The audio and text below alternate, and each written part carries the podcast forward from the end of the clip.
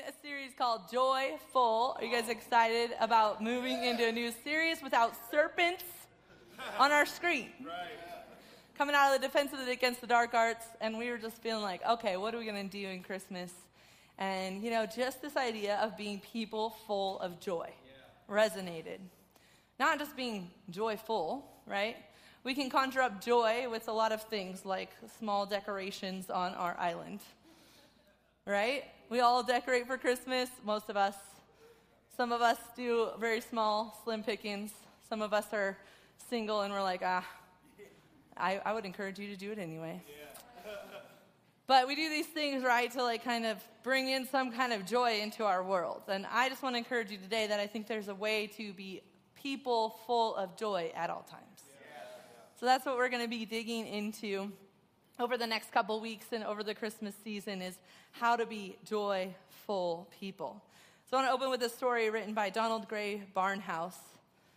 It says this, an experience of this child of God may be a blessing to many. She wrote, one very rainy night, a little over a year ago, I locked my store and started home. There was a pouring, drenching, chilling rain and a high wind. An umbrella was useless, the cars were late, and I waited on the corner for three quarters of an hour. That's 45 minutes if you don't want to do the math. I was soaked to the skin and chilled to the bone. They, then I had to ride in two cold cars. When I reached home, there was no dry clothing laid out for me. There was no warm supper. The fires were banked, and the house was cold. Now the Lord has been good to me. He has blessed me with happy disposition. The blue devils do not trouble me often, but they were there that night, I thought. I will feed my kitten. I will not bother with any supper. I'll go right to bed and cry it out. Anybody been there? Men, we know that you cried out in the shower. we know you cry. You don't have to hide it. It's fine. there is never a day so dreary. So as she goes on, this is what the Lord tells her while she's laying in bed, crying it out. I began starting to remove my soaked clothing, and as I did, the Lord brought these words to my mind There is never a day so dreary, there is never a night so long. But the soul that is trusting Jesus will somewhere, somehow find a song. Isn't that like a lot of our lives lately? Like we feel like that girl on the corner for 45 minutes, drenched in rain, freezing cold. Then we get home and there's nobody to make food for us, or we're the ones that have to make the food. And our cat can't comfort us because it's a cat. And sorry, just kidding. Sorry. Okay. Be nice. No. but we go from complaint to complaint, frustration to frustration, and then we're reminded that Jesus, those of us who know Jesus, can find a moment of joy in any moment. We can find a song. We got to remember that the soul that is trusting Jesus will somewhere, somehow find a song. This Christmas, we'll spend the next few weeks focusing on the joy of the season, not on the joy of the season, not even just on the joy of Jesus' birth, not even on the joy of my bottle brush Christmas trees at home on my island, but rather on the idea of how to be people full of joy. And I just want to encourage us that if we can embrace this idea, not even this idea, this truth that is biblical, that we are people full of joy, that God gives us joy, that that would change a generation. That would change the world around us. That would change our office spaces that we don't like. That would change our environments that we walk into. Maybe we live in a home that's tense. Whatever it is that in our disposition of being full of joy, we can change the atmosphere. But it's been hard, right? After a few years of tragedy, painful discourse, canceled relationships, global pandemics, personal upheaval, you know, list it all. It's hard. We find ourselves searching for joy. So we do the simple things like decorate our house for Christmas, and some of you just cannot wait. Literally this year, because we've been out of our house, I felt like everyone started Christmas October 31st. I was like, what are you doing? Stop. I can't do that. Stop. Too soon. I felt rushed. I felt like I already missed the season. It's literally only like December 5th today. I was like, oh, I missed the season. It's over. My life is over. And it would be if I got no gifts at Christmas, so just so you know. but the reality is, is it's like that, we recognize that story of that girl in the rain and in the drench and in the moments of trial, right? And then we read verses out of the Bible by dead people named James, verse 1 2, who says, Consider it a joy, my brothers and sisters, whenever you experience various trials. okay, James. Sounds good, but it's actually quite hard, right? Because most of our stories do look like the cold, rainy day. But I just want to believe that there's actual places to sing in the midst of our trials. And actually, here, when the word joy is being used, it's metonymically meaning and referring to the trial actually being the cause of joy. That's what he's saying. Actually, when I go through trials, I experience joy. What? How is that possible? I don't know, but that's what James is saying. Is that we can be the people who entertain trials. We're like, bring it on. And I think that as we walk through this moment today, you'll find that there's plenty of ways. And the benefit of it is found in the next few verses in James 3 1 3 through 4, where it says, Because after we count it all joy, consider it a joy when we experience trials, that because we did this, we know that it's the testing of our faith which produces endurance. And then that endurance has its full effect so that we'll be mature and complete, lacking nothing. That sounds awesome. I want to be mature. You ever feel immature? I turned 40 and I was like, I am not, I act like a 20 year old sometimes. Just keeping myself young on purpose. mature and complete, lacking nothing. So, how do we get to that place where we are full of joy in every season and actually a trial causes joy in us? It's an attitude of a person, not, in a, not just an attitude of a person that believes in Jesus where we experience joy. Ultimately, it's an attribute of one who runs his life as one in the Spirit. We talked about that at the beginning. The Holy Spirit, it's the Trinity. If you don't know it, go to Grow. We'll give you a brief synopsis. And then in January, we're going to start some discipleship foundations moments where you can truly get to know about that. Just a little plug for that. Joy is an attitude and an attribute. Okay? Galatians 5:22 reminds us that this is living in the spirit. The fruit of the spirit is love, joy, peace, patience, kindness, goodness, faithfulness, gentleness, and self-control. So it's in living in the spirit that we experience these things. So, that's one way to live in the Spirit, but I want to propose another way that we also can cultivate joy in our lives. So let's pray real quick before we do that. God, we just thank you for this opportunity to be together. Thank you, God, that we are in a building with each other. We're online, hopefully with friends and family, but if not, we are together as the church, God. I just pray today that as we speak and as I speak, God, that your words would just come out of my mouth, God. Lord, that your spirit would be in this place and that you would encourage those who hear my voice today, God. We just praise you and thank you in Jesus' name. Amen. So there's literally hundreds of verses throughout the Old and New Testament about joy. Here's a few that remind us that joy actually isn't that hard to obtain and maintain because of who our God is. Psalm 16:11 says, "You reveal the path of life to me. In your presence is abundant joy. At your right hand are eternal pleasures." Psalm 4:7 says, "You have put more joy in my heart than they have when their grain and new wine abound. Any of you have bread and wine abounding in your home? No? That's okay. You have joy. You got joy. Psalm 32, 1 through 2. How joyful is the one whose transgression is forgiven, whose sin is covered. Gosh, that's what it's all about.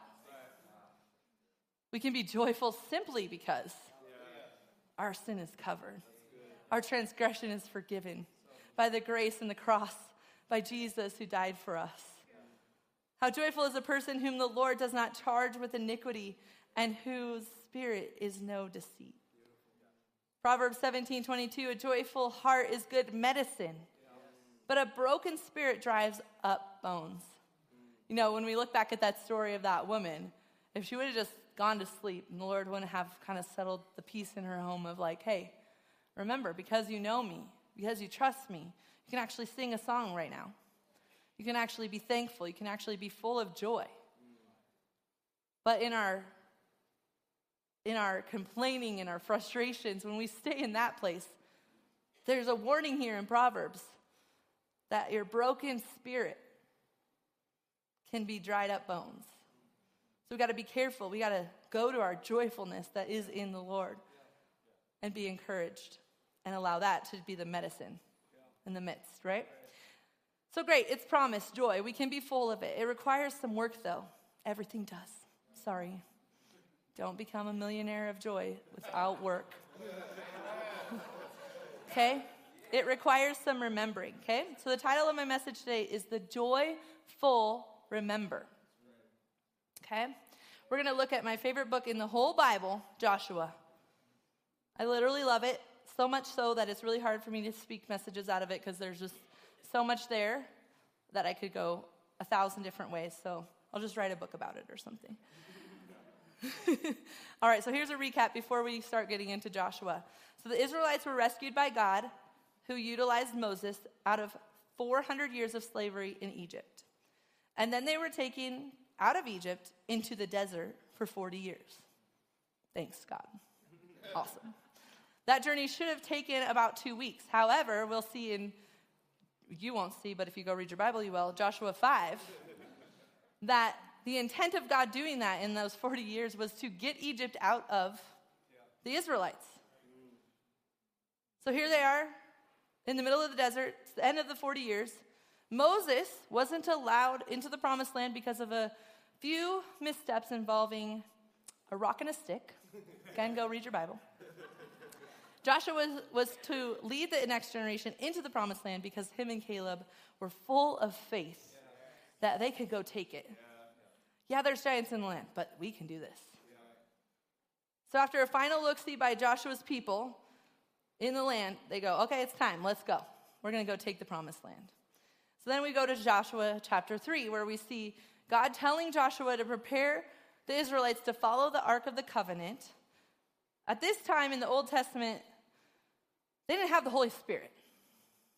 The veil was broken by Jesus who died on the cross which gave us complete access to God at any moment through the Holy Spirit. They didn't have that, so they had this ark that they followed around that would show the way and that where God's glory resided to the point where literally if someone touched it, they would die. Okay, so like God's glory is here. So that's why they're following this random figurative piece of, not figurative, but real piece of wood in the middle of the desert. They're following the ark, okay? Uh, he tells Joshua that today is his official promotion day, and he's passing the baton from Moses to Joshua. This is God talking in front of the Israelites. So just watch and see, he says. Joshua tells Israel to get ready for the miracle because it's time to cross the Jordan. So we're going to pick up in Joshua 3 14. We're going to read quite a few verses here, so hang with me. Put it, turn into your Bibles if you have it, on your phone or in front of you, in a book. Joshua 3 14 says this When the people broke camp to cross the Jordan, the priests carried the Ark of the Covenant ahead of the people. Now the Jordan overflows its banks throughout the harvest season, but as soon as the priests carrying the ark reached the Jordan, their feet touched the water at its edge. And water with flowing downstream stood still, rising up in a mass that extended as far as Adam, a city next to Zarethan. The water flowing downstream into the Sea of Arabah, the Dead Sea, was completely cut off, and the people crossed opposite Jericho. The priests carrying the ark of the Lord's covenant stood firmly on dry ground in the middle of the Jordan, while all Israel crossed on dry ground until the entire nation had finished crossing the Jordan. An entire nation. They just get to stand there holding this ark while an entire nation passes through the Jordan. After the entire nation had finished crossing, crossing the Jordan, the Lord spoke to Joshua Choose 12 men from the people, one man from each tribe, and command them. Take 12 stones from this place in the middle of the Jordan where the priests are standing. Carry them with you and set down them down at the place where you spend the night. So Joshua summoned the 12 men he had selected from the Israelites, one man for each tribe, and said to them, Go across to the ark of the Lord your God in the middle of the Jordan. Each of you lift a stone onto your shoulder, one for each of the Israelite tribes, so that this will be a sign among you. In the future, when your children ask you, What do these stones mean to you? you should tell them, The water of the Jordan was cut off in front of the ark of the Lord's covenant. When it crossed the Jordan, the Jordan's water was cut off. Therefore, these stones will always be a memorial for the Israelites. The Israelites just did as Joshua had commanded them. The 12 men took stones from the middle of the Jordan, one for each of the Israelite tribes, just as the Lord had told Joshua. They carried them to the camp and set them down there. Joshua also set up 12 stones in the middle of the Jordan, where the priests who carried the Ark of the Covenant were standing. These stones are still there today. So the Lord had continued instructing Joshua. Remember in Joshua 3, he said, Okay, get, the, get them ready. They're going to follow the ark. I'm going to show them that you are in charge. So he continues his instruction here, telling Joshua, Okay, after the miracle, we don't want you to forget the miracle. So we're going to build a memorial, we're going to build a reminder. So, my encouragement today is that we take some time to place some memorial stones in the places in our lives where we know that God has worked. That to cultivate joy in our lives, it's going to take looking back and remembering. Some of us aren't very good about that.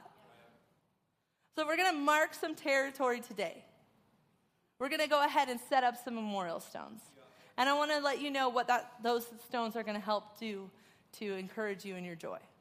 So, the first point is this joyfulness is found when our memorial stones remind us of where our help has come from. So, as a child, I have like quite a few moments where I knew that God had like saved my life. And you might be like, how is that possible? Well, I'll tell you a story. I will tell you now. Um, one time, I was probably two or three years old, riding my little tricycle. So I was probably like three, because I don't know many two-year-olds who can ride tricycles. Um, and I, we lived in trailer park, so houses like kind of close together, driveways, and um, kind of like now, every neighborhood. but there's this lady next door who I was riding my tricycle behind her car. Well, she pulled out of her driveway fast enough that my tricycle, I got hit, tricycle went in the air, landed on the ground, and my dad heard the tricycle land and just screamed, Stop. He didn't know what he was yelling at, just stop. I literally, her car tire ended up right here. If she would have gone any longer, one second longer, I would have had permanent damage, if not death. And so to me, the reason I can count that as a memorial stone and put a memorial stone there is not because of necessarily just that moment, but because of the typical day she would have had pulling out of that driveway. Typically speaking, she would have gotten her car, cranked up her music, and drove out as fast as she can. She came back from, um, from that moment crying, sobbing, like that was not my normal way. She wouldn't have heard my father yell. She had no music on. She was pulling out slower than normal, and she knew that that was not normal. So, because of that, I know that was not normal. That was a God day. That was a day where God was like, no, no, you cannot take her. Not today, Satan. So here I am today, and that is what I use often as a, a reminder when I am struggling with purpose or why I'm still here or are you even working, God? Or finding joy. God, I can look back and see what you've done and where you helped me, where your literal hand of help came down and said, Not today. There are moments like that in your life. Some of them may be really small and intangible, and only you would know them. Others of them are so large, like that seems pretty large to me. But there are many other moments in my life that are the smaller, more intangible. But when I learn to be a person who remembers, I can mark that moment with the memorial stone, whether it's small and seemingly insignificant or large. And that's where we got to realize is God, you came to my help today. Maybe you got a check in the mail this week that you didn't know was coming. God, you gave me help today. I always pray for that. Every time I go to my mailbox, I'm like, let there be a check in here. One time I got a check from Wells Fargo, it was $6. But I was like, thanks, I'll take it. So here we're reminded several times in the Bible that God is our help. Isaiah 49:13 says, "Shout for joy, you heavens, earth rejoice, mountains break into joyful shouts, for the Lord has comforted his people and will have compassion on his afflicted ones." Psalm 139 5 says, You have encircled me, you have placed your hands on me. I've set up memorial stones in these memories, just like Samuel does in 1 Samuel 7:12. He says, "Afterward, Samuel took a stone and set it upright between Mizpah and Shen. He named it Ebenezer, explaining, "The Lord has helped us to this point." Yeah. See, when we remember where our help comes from, we can live lives full of joy. This joy gives us confidence to keep on going. Yeah. This has been my verse for the year when I'm struggling with fear or feeling frustrated or feeling like it's really hard to find joy or I'm in the middle of a trial, Exodus 14 14 says this that the Lord will fight for you and you only need to be still. That's a promise of help. Where I don't have to work, I just got to be quiet. I mean, it is work for me to be quiet, so still got to work. That's it. I heard that amen. It's misappropriate. um, but that's it. Be quiet. What do you believe about your God? Do you believe He's the God who helps? A few more in case you're in a battle and you need reminding. Deuteronomy 1 29 30 says, So I said to you, don't be terrified or afraid of them. The Lord your God who goes before you will fight for you, just as you saw him do in Egypt. So remember these stories? They're your stories too, because you are a part of that line. God did for Egypt what he did for Egypt when he parted the Red Sea. That's what this is referring back to. When he defeated the enemies back in Egypt, when he broke them out of slavery. That's the promise. Deuteronomy 31 8. The Lord is the one who will go before you, he will be with you. He will not leave you or abandon you. Do not be afraid or discouraged. He's our God of help. The Bible um, talks about this idea of God's name being the Lord of armies or Lord of hosts. And it talks about it 393 times. 393 times, we are promised that God is the Lord of armies. That whatever you see in front of you is not big enough or not too big for your God. That ultimately He is the Lord of hosts, which means angel power, like angels. Like He's got it all. And so we're fearing things that are right in front of us, that are human, right? So often we're in the middle of what we feel is the greatest crisis, and God's like, Do you not know who is on your side? There's actually like a song or something about that. The Lord of angel armies is on your side. That's probably a verse too. But that's my point. The Lord of angel armies is on your side, He is your help. Isn't that encouraging? Here's the other thing. Romans 15, 13 reminds us that in our hope, He is our hope. He's our help, He's our hope. Now may the God of hope fill you with all joy and peace as you believe, so that you may overflow with hope by the power of the Holy Spirit. The God of hope fills you with joy and peace. When you believe in Him, just like it said back in that story, when you trust Jesus, there's no dreary days, they end. But I will always put a song in your heart. I will always give you joy. I will always give you peace so that you will overflow with hope. So that's how, when we go to a trial, we can go, oh, I have hope. I have joy. I have Jesus. Yeah. We're good here. Yeah. We can understand that actually the, the trial can be an encouragement. I must be doing something right. Let's see how we can do this. Let's see how God shows up in this moment. Let's see what the memorial stone is going to be today about how he helped me. The second point is this joyfulness is found when our memorial stones remind us of the promises of our future.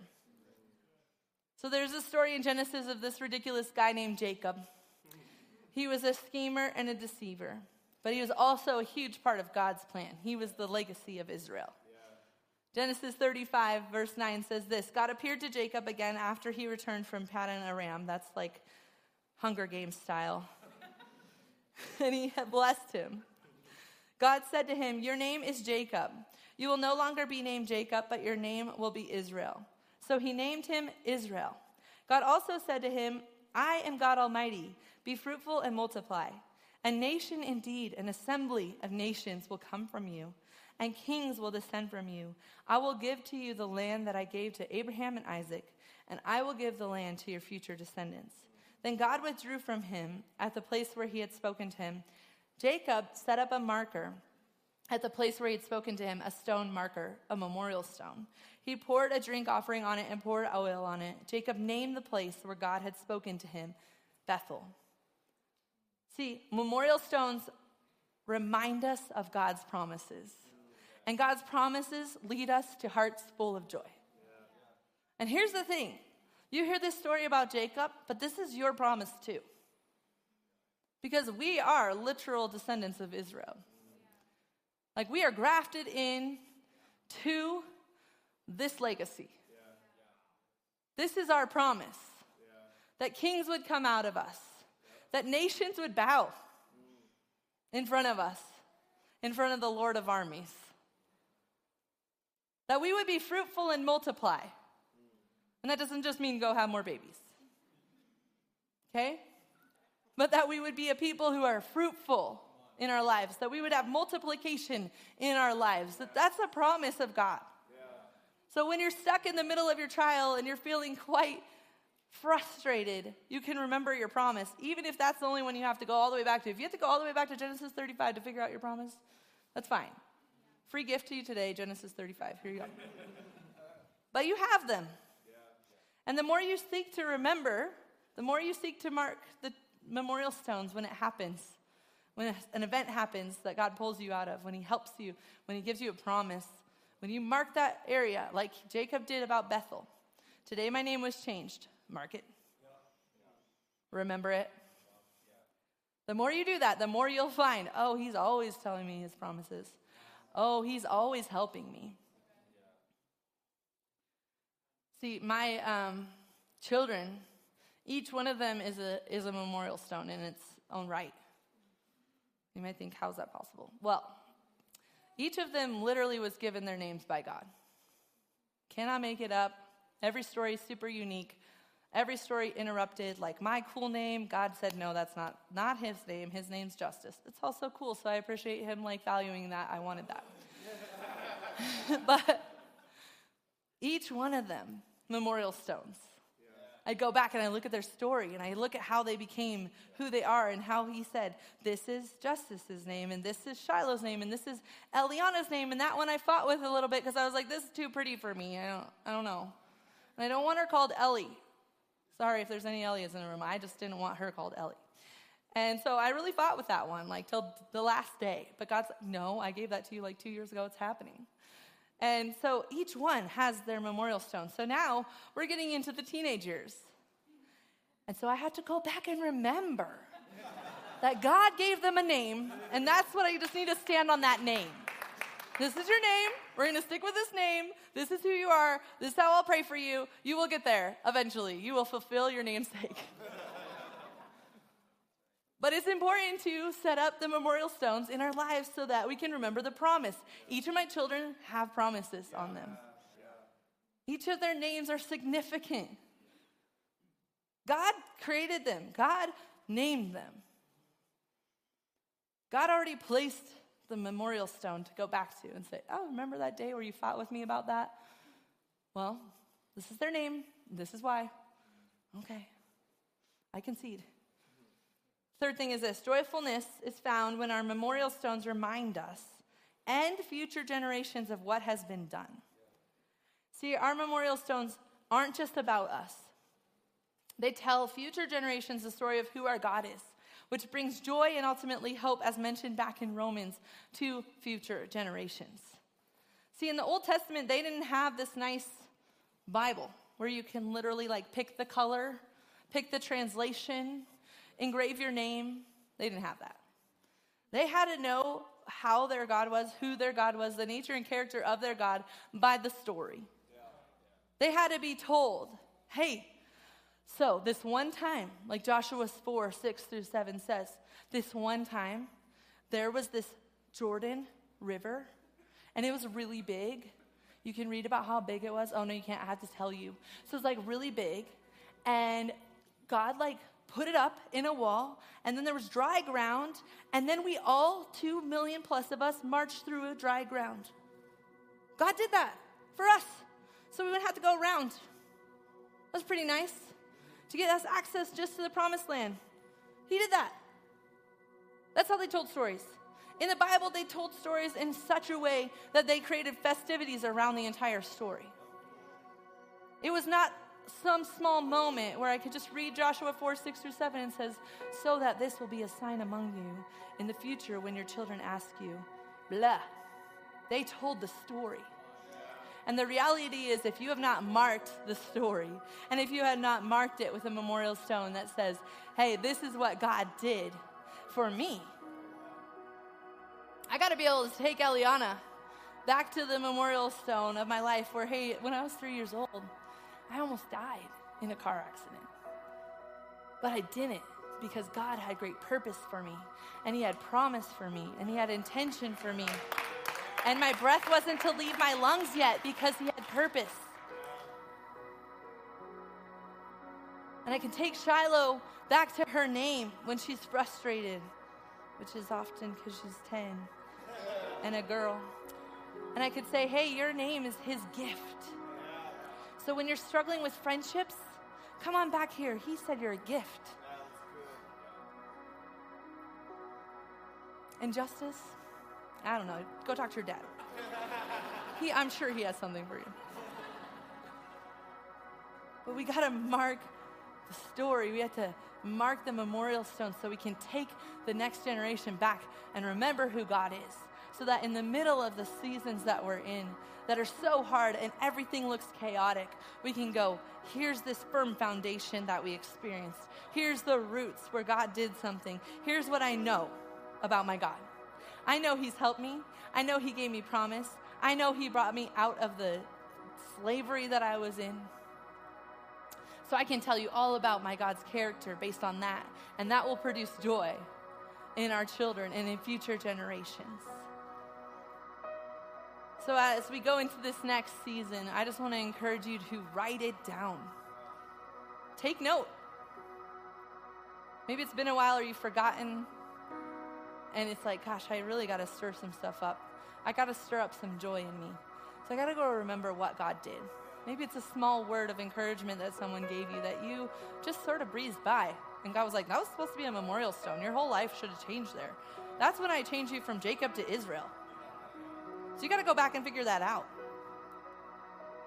But I want to encourage you with one other thing, or warn you rather. We have to be careful where we put our memorial stones. Some of us have put our memorial stones before the miracle. So some of us are still Jacob, but we have already experienced the miracle to become Israel. Some of us were victimized, so our memorial stones were placed there. And we cannot get out of the victimization because we're not recognizing that God still saved us. Even if it just means that we had breath for another day, He saved us. Even if it just means that, that we were able to forgive someone, He healed us. But the problem is, if we put our memorial stones in the wrong place, we get trapped in the wrong thing. And the thing we keep going back to is like where God didn't work. Yeah, but you're still here. Yeah, but then after that experience, He came into your life and interrupted it, and He named you something else like free. There's addicts in the room who are still calling themselves alcoholics. And I just want to encourage you. I know that things are tempting. I know that when you're addicted to something, it's hard to break it. But in the name of Jesus Christ, who literally rised up and from the grave to defeat death and in slavery and sin and entanglement. You are redeemed from that addiction. And you can now simply be your name in Jesus Christ. You are not any longer known by addict. You are now known free. So be careful where you put your memorial stones, or you'll go back to the wrong place. And you'll continue in this pattern unintentionally the pattern of victim, the pattern of addict, the pattern of just lost, the pattern of depressed, the pattern of suicidal, the pattern of broken and devastated. But God didn't come to leave you there. He came to free you from that, to break it off of you, so that you could cross the Jordan on dry ground see his miracle and put down the memorial stones and remember that he saved you from things you think are irredeemable, things you think are irreplaceable that you can never go back and fix. Listen, God redeemed you from that thing. You don't have to stay entangled in it. You just need to accept it. You need to know, okay, no, I'm not going back to that. Nope, I'm not going back to that. This is who I am. This is who I will remain to be. And I will not go back to the wrong memorial stone, but rather I'm marking one today that I am reminded that I am free, I am a child of God, and I have the Lord of armies on my side, so I don't have to stay defeated. So I just want to encourage you make sure you put your memorial stones in the right place. See, joy is found in the remembering and the retelling of what God has done. Some of us are busy retelling the wrong story. We're being, you know, I'm not, I'm not saying your story isn't valuable. I've told my story many times, but it's always from a place of redeemed. It's not from a place of still there. So we have to be mindful of what, where we're taking people to, where we're taking our generation behind us back to. Has 2020 been super hard in 2021? Yeah. Did I like it at all? No. Are there things in it though we're going to talk about this at Favorite Things, so sign up now. Are there things in it that I can remember and mark as memorial stones? 100%. More things in it that are memorial stones than ones that were before the miracle. If that makes sense. So I just want to pray for a few of you today. I want to pray for those of you who maybe you're stuck in that place. In that place where you're like, you just keep producing unhealth in your mind and you keep going back to the wrong memory or the wrong moment and you just still haven't found freedom from it. You're still struggling with addiction because you're still claiming you're addicted. Whatever it is, I just want to pray for those of you today that are in the room that are struggling with that. And pray that today would be a day that you can actually put up some memorial stones that say, No, I am redeemed. I am free. I am no longer Jacob. And then for the others of you in the room that maybe you just never even said yes to Jesus, today can be that day where you mark stones that say, That is when I became free. That is when I became redeemed. That is when I found my Savior. That is when I found the hope that is promised in Romans 15 13, which produces joy and peace because my God gives it to me. So today's your day to say yes to Him to surrender your life to Jesus, who ultimately was sent to die on the cross for your sins that you might have life in him.